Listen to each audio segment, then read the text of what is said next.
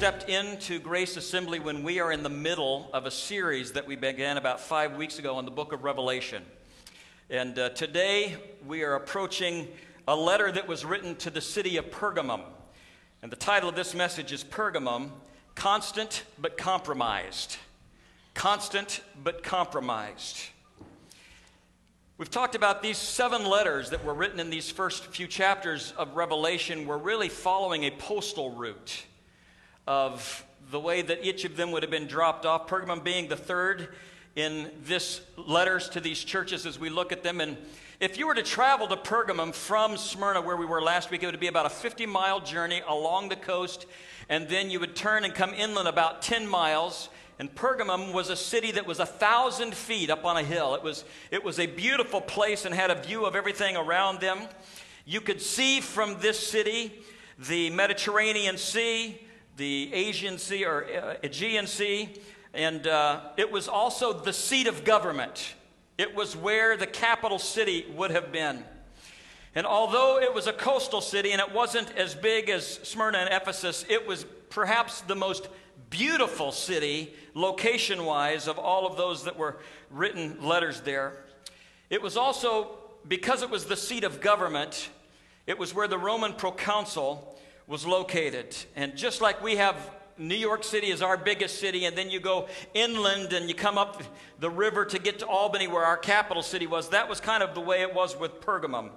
It was the government seat nonetheless. And I believe that the Lord has a great deal to tell us, to speak to us as it relates to the letter that He wrote to them. So, Father, as we prepare our hearts today, we recognize that we can't learn a single thing without the help of your Holy Spirit. You told us that it was through your Spirit that you would lead us and guide us into all truth. Lord, we come today because we are in desperate need of hearing a word from God that relates directly to our lives and where we live. And you know our needs before we ever entered in, and I believe that you are going to speak to us today. And so, Father, with open hearts, we approach your word. In Jesus' name, amen. Pergamum was an interesting city in the fact that it was given very much to pagan worship. In fact, it was the first town that had erected a temple in honor of a living Roman emperor. And this temple was erected to Augustus Caesar. Because it was located on a hill, the very highest heights of this particular town was the seat for four different temples that represented four cults that were highly visible and highly participated in in the city. It was, it was the center of worship for four different cults. And for those of you that may have seen The Lion King, there's this one little part where the, they're, they're holding up this baby lion and it's got this little outcropping over there that everybody could see. There was an outcropping that was like that in Pergamum, and on the top of it was built an altar to Zeus, which probably will indicate to us why, when we get to verse 13, that it says where Satan has his throne, because that's the way this looked to those that were seeing it there. Interesting enough about Pergamum was that there were priests and priestesses that were known as healers, and their, their emblem was that of a snake. And we find it interesting because that snake is still on emblems that represent medical industry still to this day. And so, if you ever wondered where that came from, it came from the city of Pergamum. So, here's this church a small church in this town that is overrun by pagan worship. And, and the people that lived there considered themselves to be very intellectual. They had a library of over 200,000 scrolls. And, and so people thought themselves to be very intellectual, very high thinking. And then there's this church. We're not sure who started it. The record isn't clear. Perhaps it was Paul while he was traveling, but somehow the word had got here and a church started at Pergamum. And if you have your Bibles, I'm going to ask that you would turn to Revelation chapter 2. And we are going to examine verses 12 through 17 today as we look at this passage. And it says this To the angel of the church in Pergamum, write These are the words who has a sharp, double edged sword. I know where you live, where Satan has his throne. Yet you remain true to my name. You did not renounce your faith in me, not even in the days of Antipas, my faithful witness, who was put to death in your city, where Satan lives. Nevertheless, I have a few things against you. There are some among you who hold to the teaching of Balaam, who taught Balak to entice the Israelites to sin, so they ate food, sacrificed to idols, and committed sexual immorality. Likewise, you have also hold to the teaching of the Nicolaitans. Repent, therefore. Otherwise, I will soon come to you and will fight against them with the sword of my mouth. Whoever has ears, let him hear what the Spirit says to the churches. To the one who is victorious, I will give some of the hidden manna. I will also give that person a white stone with a new name written on it, known only to the one who receives it. So, for those of you that are wondering if you're going to throw that rock at me today, you are not. I promise you, you are not, but it will have some meaning for you. As in all of the letters that are written to these churches, it starts out with this description of Jesus, which we draw from chapter 1 when John was having this vision of the real Jesus, as we talk, described it, in the seven majestic qualities. And each one of these letters draws one of these qualities, and we begin to find out why. And it says here, To the angel of the church at Pergamum, write, These are the words of him who has the sharp, double edged sword. So the Lord addresses this church by describing himself as I am the one who has the sword. And it's interesting because in the Greek, this is a very precise wording. In fact, it would literally be interpreted to say this These things says he who has the sword, the two edged, the sharp. I mean, he is describing this sword as different than any other sword in the history of mankind. And we look at to say, why is it so important when he talks about it being a two edged sword or a sword that cuts both ways? I think it's interesting, number one, because the church at Pergamum had a two edged need that the Lord must address with the word of his mouth, and the sword represents that. The first need that they had was they were faced with the sword of a government that was against them.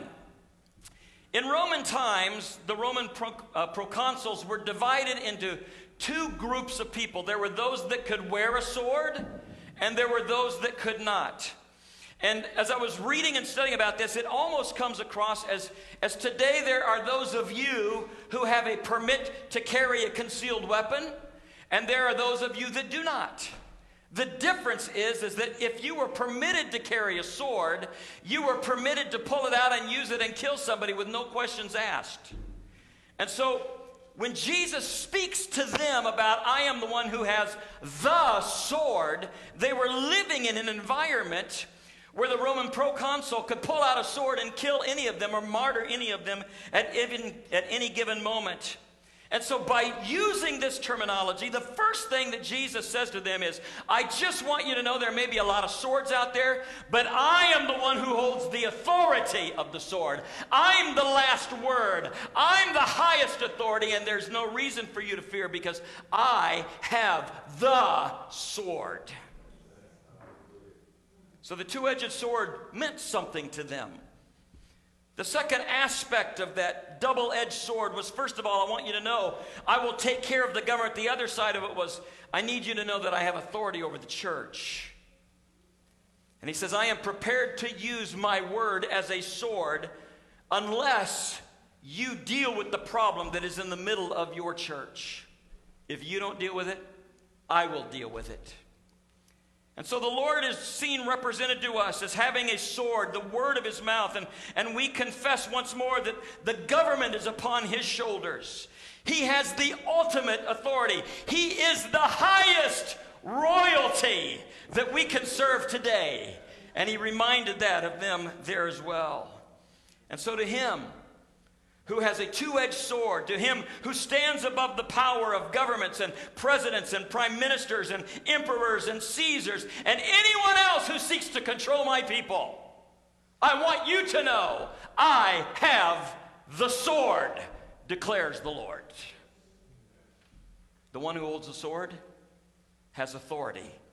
Not only does he hold it, it is his word that he speaks. He moves on from there and begins to diagnose the believers in verse 13. And he has this commendation that he wants to give to the church. He says, I know where you live. Let that sink in for a minute. I know where you live because he follows it up with these words where Satan has his throne. You remain true to my name.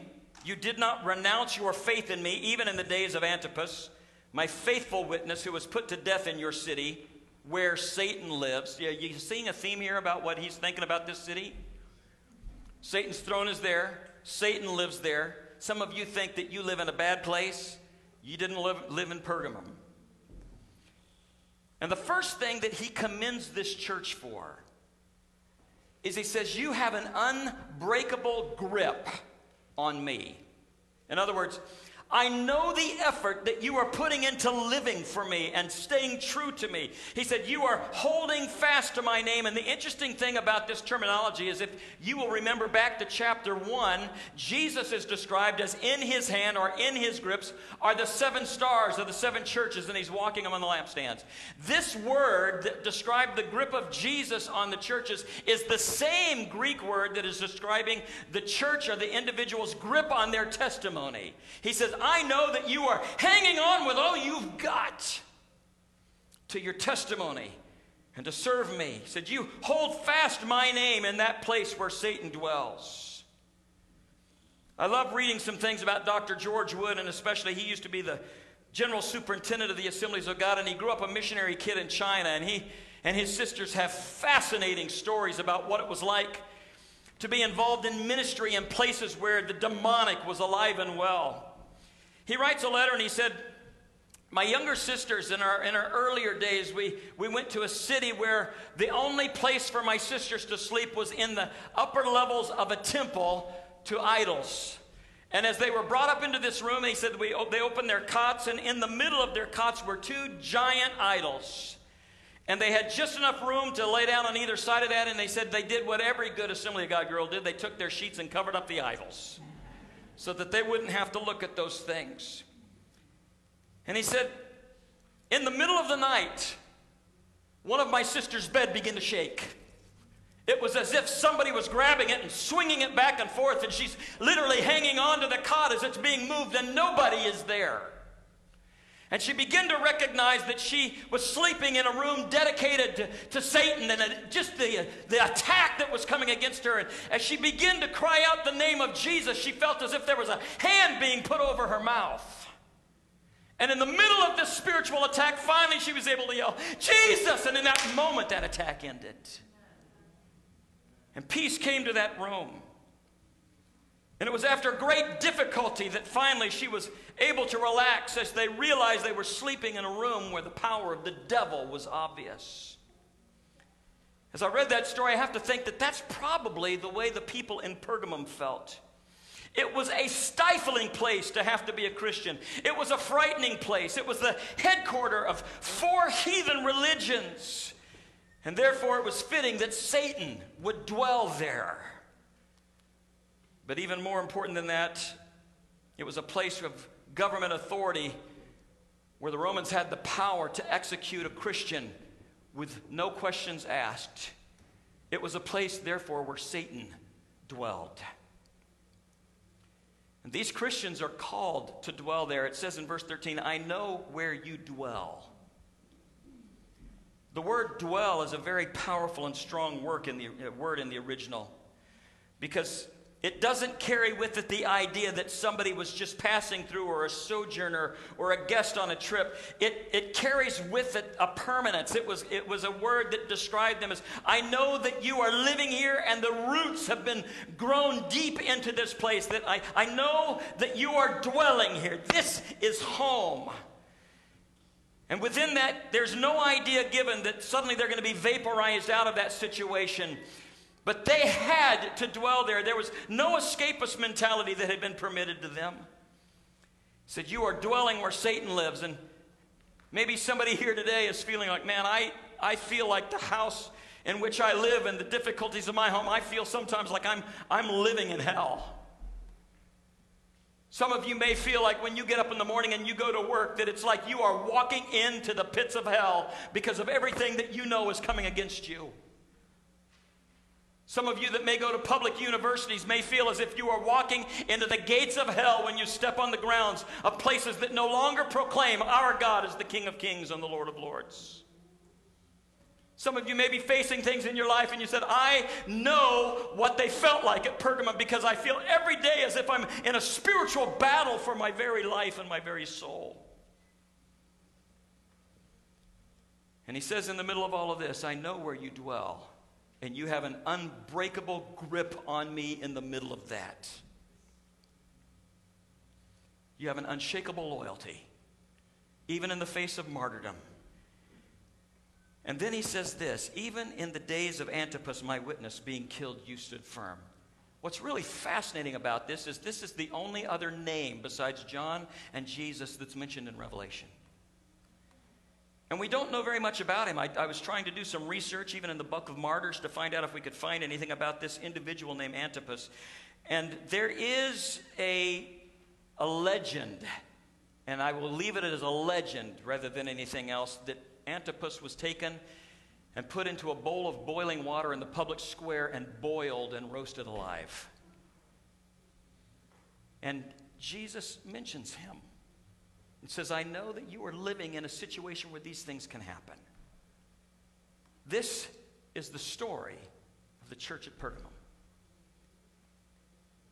And then Christ gives the church a condemnation.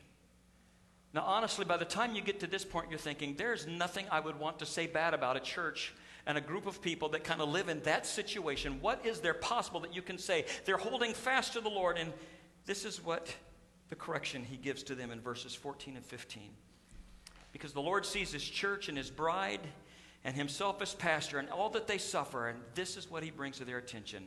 Nevertheless, nevertheless, after everything you're going through, after the place where you were living, after the fact that you were living in the center of four cultic headquarters, nevertheless, I have something against you. You have people there that hold to the teaching of Balaam, who taught Balak to entice to sin by the eating of food sacrificed to idols and committing sexual immorality. Likewise, you also have those who hold to the teaching of the Nicolaitans. What, what is this teaching of Balaam? And this, this teaching of the Nicolaitans business. It's, it's fascinating because they are probably the same group with two different titles. Probably one would have been a group that they would have been known in the Old Testament, another as they get in the New Testament. And, and because their names in Hebrew and Greek mean exactly the same thing it was to conquer the people. So people are attending. There's people that are being influenced by groups of people that their church name is to conquer the people. And so I submit that if you were a cult or if you were a, a, a heretical type of group, that you probably are going to want to name yourself something that would be appealing to people. And so if anybody knew anything about the Old Testament terminology of Balaam. You know, it was a person in, in Scripture that was so dense that it tells us in Numbers 22 28 that a donkey had to talk to him to get their attention. So, this wouldn't exactly be the name that you would want to put out on the sign of your church, the Balaam Church. We're dense. So, being more complimentary and knowing that it means the same thing, they chose to be called the Nicolaitans. It's, it's, it's a much more complimentary name, but it means the exact same thing. So, so Jesus is pointing out I understand that what you're going through now, this new name represents an old tactic that's been around for a while. And what was particular about this group is that they brought compromise into the body. In fact, that's what Balaam did. If you, if you were to read in Numbers about the story, Balaam was a prophet that the king of Moab had tried to hire to curse the people of God. And three times he tried to throw a curse at them, and every time it turned out to be a blessing. And so the king was really getting upset because I'm paying you a lot of money to curse them, and every time you do something, it ends up being to their benefit. And so as Balaam was leaving, he left them this piece of advice in Numbers chapters 25 and 31, he said this Use your women as bait. Use your women as bait, Entice the children of Israel to commit adultery. And that when they do that, it will be natural for them, having entered in the door of sexual immorality, to follow all the other things that you want them to do. And Israel committed a terrible sin, and 24,000 people died. And so it came through the counsel of Balaam, who taught just teach them to compromise with the world. And the Lord is looking at this church at Pergamum, and, and so is Satan. And Satan knows he's tried everything to try to kill it by persecuting it. And since he can't do it by persecution, he chooses to attack the church by seducing it. And here's the seduction. And those that were within this church who made it their doctrine to say it's okay for us to go to the heathen temples. It's okay for us to participate in all of the feasts representing these different cults. It's okay. We can party with them. We can go out with them. We can do all of these things. We can be drunken in revelry with all of them. It's all right for us to do that. And it's, it's okay for us to go and visit the temple prostitutes and involve ourselves in all of that, as long as you have Jesus too. If you have Jesus too, then you're all right. And that was the teaching of the Nicolaitans. And Jesus condemns this church for tolerating the presence of this group within the middle of it. And the interesting thing is, there's such a fine balance here. If you remember when we were talking about the church at Ephesus, it was condemned for being intolerant for wanting so desperately to have right doctrine and purity and doing things the right way that they forgot to love people. And then we come to this side of it. And here's a church that's been so busy loving people and embracing people that they begin to tolerate things that they ought not do that. And, and they had decayed with God on a moral level from the inside out.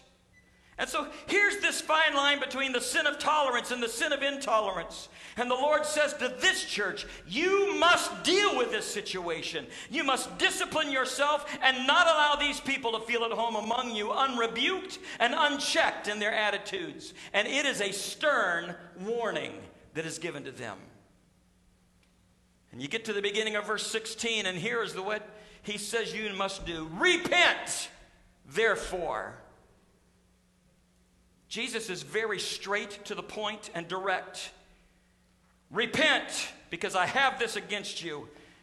And Jesus has clearly connected the practices of compromise with the past sin of the wrath of God or, or the events of the, the wrath of God. And so the direction is clear. I want you to stop it and turn around and return back to me with all of your hearts.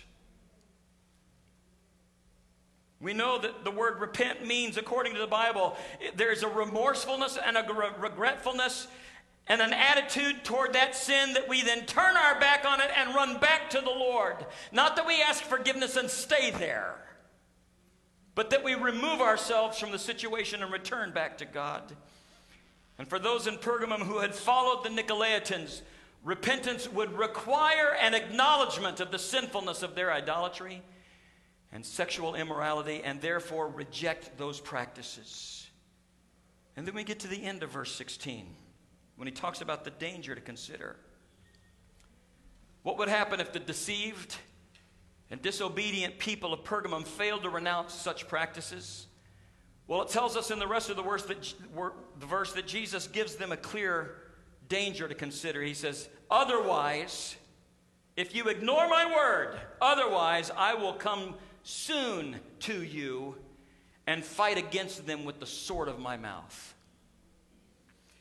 You see, we have a tendency to think that nothing's going to happen soon we have a tendency to involve ourselves in things and say, well, God hasn't done anything about it yet, so it must be that He's okay with this, or He, winks at me, or everything's going to be just fine. And clearly He says, I will come to you soon. In a moment when you might not expect it, I'm going to come and I'm going to fight against that attitude in my church.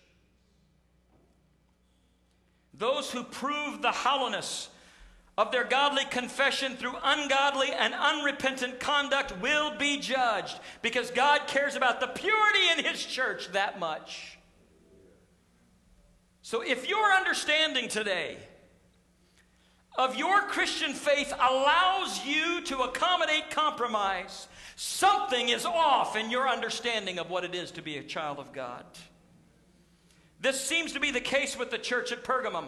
They would die for Christ, but they weren't going to live for him, at least not in the way free of compromise that he had wanted them in the world. But the other thing I love about the way Jesus addresses each of these churches is that he doesn't end there. Because as we've seen in the previous two letters, we get to verse 17. And he says, He who has an ear, let him hear what the Spirit says to the churches. To him who overcomes, I will give some of the hidden manna, and I will give him a white stone with a new name written on it, known only to him who receives it. He issues two challenges. I want you, number one, to hear, and secondly, to conquer. I, I find it really fascinating that the Lord says there's a difference in what we hear and what we do. How many people do you, do you know can sit in a church and they can hear the truth, but they never take a step of faith to act on what they hear? He constantly is calling us to be a doer of the word and not a hearer only. And so he says, Your ability to receive reward will be not only can you hear what the Spirit is saying, but will you obey what the Spirit is saying of you? And then he talks about hidden manna. Hidden manna is, is the food, of course, we know that God supplied to the children of Israel when they were in the wilderness. And it, it's striking that how they got the name manna. It's kind of a fascinating thing because when the food fell to the ground and the children of Israel came out that morning, they looked at it. And, and when they saw it, they, they said, What is it? What is it? The Hebrew word for what is it is manna. So literally, manna is the what is it food. Have any of you ever eaten something you didn't know what it was? Manna. And once Israel had entered into the promised land, the manna ceased and they began to eat from the fruit of the land that they were there. But there was a little piece, a little bit of manna that was kept in, and it was hidden in a container put within the tabernacle and later the temple. And when Jerusalem fell to the Babylonians in 586 BC, the pot of manna disappeared. Now, tradition, this is fascinating. Tradition has it that the prophet Jeremiah, who was living at the time, took that pot of manna and hid it in a place where only the Messiah knows where it's at. Only Jesus knows where he hid that little bucket of manna. And so it's interesting when Jesus comes along and says, If you will do the right thing, I'm going to give you a little bit of the hidden manna. And then he says, I'm going to give you a white stone. Now, would you please take your white stone?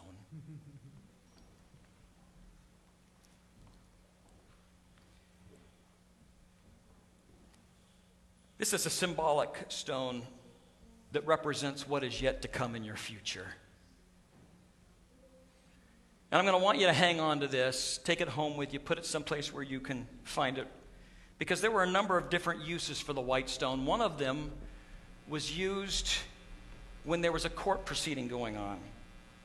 And everybody in the jury was given a white stone and a black stone.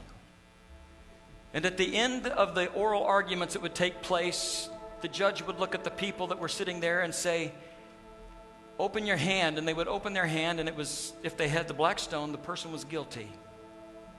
If they opened their hand to a white stone, it meant that they were innocent. Another aspect of understanding that means that this white stone is going to mean to us someday that we are acquitted. When I stand before God someday, the enemy's going to have a whole lot, list of things that he could say that would cause God to want to open his hand and look at me and say, You're guilty. But Jesus but Jesus took my black stone punishment for me so that I could have his white stone righteousness on me. Someday you're going to be acquitted and you're going to be given a white stone. Another way the white stone was used in the cultures in home life, and honestly, I wish every husband we still had this available, and when you hear it, you'll understand why is that people would come home at the end of the day and they would have a basket. And, it, and if they had a great day, they dropped a white stone in the basket. Do you know how easy that would be for husbands? Come home, you look in the basket. If there's a black stone, you're going to McDonald's. You're not even going in. If there's a white stone, hallelujah. There's good conversation in the house tonight. Because the white stone represented joy. Joy. There's a tradition that at the end of somebody's life that they would take all of the stones they had accumulated in their life and they would pour them out at their funeral. And if there was an abundance of white stones, it indicated a joyful, joyous life. There's coming a day when you are going to be given a white stone and it's going to represent the joy of the Lord, which is our strength in the middle of all that we go through. There was another purpose for the white stone. It was the stone that represented that you were a victor. And there would be engraved on it something that all you ever had to do is when the big banquets were coming up, you just went and you opened your hand, and that engraved white stone allowed you to go into the great banquets. Automatically, it was your open invitation to everything that was going on. There is coming a marriage supper of the Lamb for those who overcome. And when I go to the door, I'm going to get to open my hand because there will be an inscribed white stone that's going to be given to his children. Open invitation that we can join in the celebration. And there's a sense in all of these meetings that the idea of this white stone, it's, it's the idea that we've been acquitted. It's the idea that we're joyful. It's the idea of being an admission ticket. But there's one more. One more meaning to the white stone. It said it's going to have an engravement on your white stone. You're going to have a new name, which only you and God knows. Begin to think, what does that mean? You know, if somebody calls my house or the office and asks if Reverend Douglas Dement is there, I know they don't know me. They don't know me. If they call and say, Is Doug there? then probably we know one another. Because the closer we are together, the more intimate the name. Then my children and their spouses, they call me dad. My grandkids call me Popeye.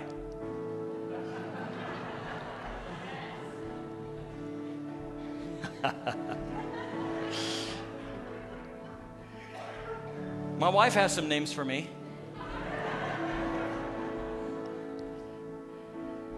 Sometimes she calls me babe. Sometimes she calls me honey. That used to be really special until the restaurant I go to has a waitress that calls me honey, too. I'm still trying to figure that one out, how all that works. But the Lord said, I'm to those who overcome, I'm going to give a new name. And it's a name that He sees in you. It's qualities that you don't see in yourself, but it's your character that He sees, and He's going to write it on a stone and He's going to give it to you. And here's why this is so important to us because if we were to give ourselves a name, that stone might say on it insecure, it might say failure. It might say loser. It might say not good enough. It might say compromiser. But Jesus, but Jesus changed our nature. We are brand new creatures, and He's got a new name that he's going to inscribe on a stone, and it's going to be a lover's name. It's going to be a name that only you and he know. And when he calls it to you, it's going to make your heart leap, and it's written on the stone. And forever, the two of you will have a name that just as you look at each other, it's that private name. So I want you to look at your stone because it's going to mean something to you. That's this stone's symbolic of a stone that God's going to give you and replace this one. But some of you need to put this one in your desk drawer. Some of you need to put it in your bedroom. Some of you need to put it near the alarm clock so that in the middle of feeling as if you are living in hell, you can grab that stone and say, symbolically and prophetically, there's a stone that's awaiting me. And I'm going to hang on to the acquittal and the joy and the name until God applies it to me brand new. Because He told His church, if you will overcome, I will give you a white stone.